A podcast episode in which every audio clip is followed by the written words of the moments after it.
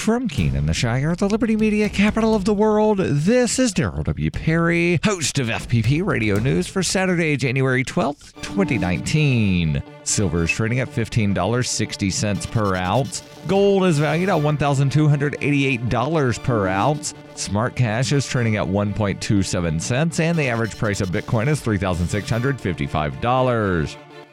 Antiwar.com reports the U.S. military has announced that the process of withdrawing the estimated 2,000 U.S. troops in Syria has officially begun. They say there will be no specifics reported on numbers or timelines because of operational security. This follows a week of speculation about the process and comes just a day after Pentagon officials said that there had been no change in the timeline despite John Bolton's weekend talk of making the pullout conditional. And while the military isn't giving any specifics, the Syrian Observatory for Human Rights is. The observatory Observatory reported that a convoy of U.S. armored vehicles was the first of the pullout and was seen leaving the town of Rmeilan into neighboring Iraq. That the process of withdrawing from Syria involves driving into Iraq and the U.S. troops are all on the side of Syria closest to the Iraqi border, it once again raises questions of why the pullout is expected to take months instead of just a few hours that such a trip would take. You can support FPP Radio by joining the Fans program. Fans are friends, allies, and numerous supporters. Fans help FPP afford to produce more original content. You can join the Fans program for as little as $1 per month through Patreon and get perks like ad free versions of FPP Radio News and Peace, Love, Liberty Radio. To learn more or to join the Fans program, visit fans.fppradio.com. That's F A N S.fppradio.com.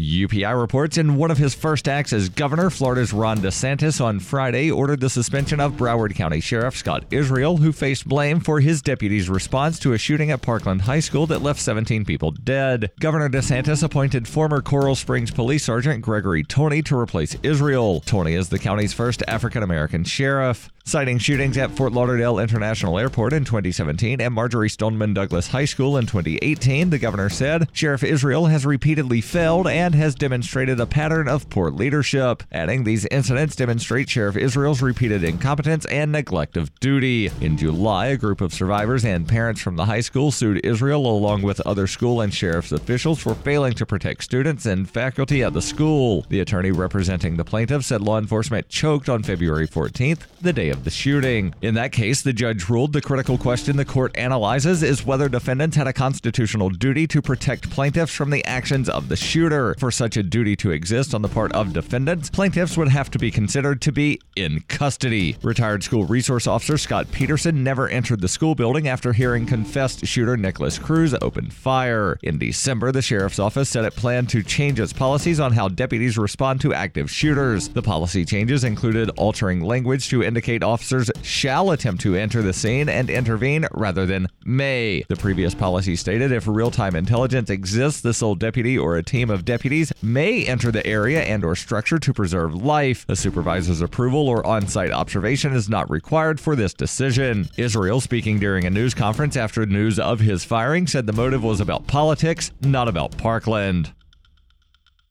Smart Cash is a peer to peer digital currency that is fast, secure, and easy to use. Smart Cash also features smart rewards, a price stabilization mechanism, and a way to encourage long term holding. Long term holders are key to the project's success. You can earn smart rewards on any address for which you hold the private keys, which holds at least 1,000 smart for one month and does not make any outgoing transactions during that time. Smart rewards are distributed every 47,500 blocks to all eligible addresses. Learn more at smartcash.cc.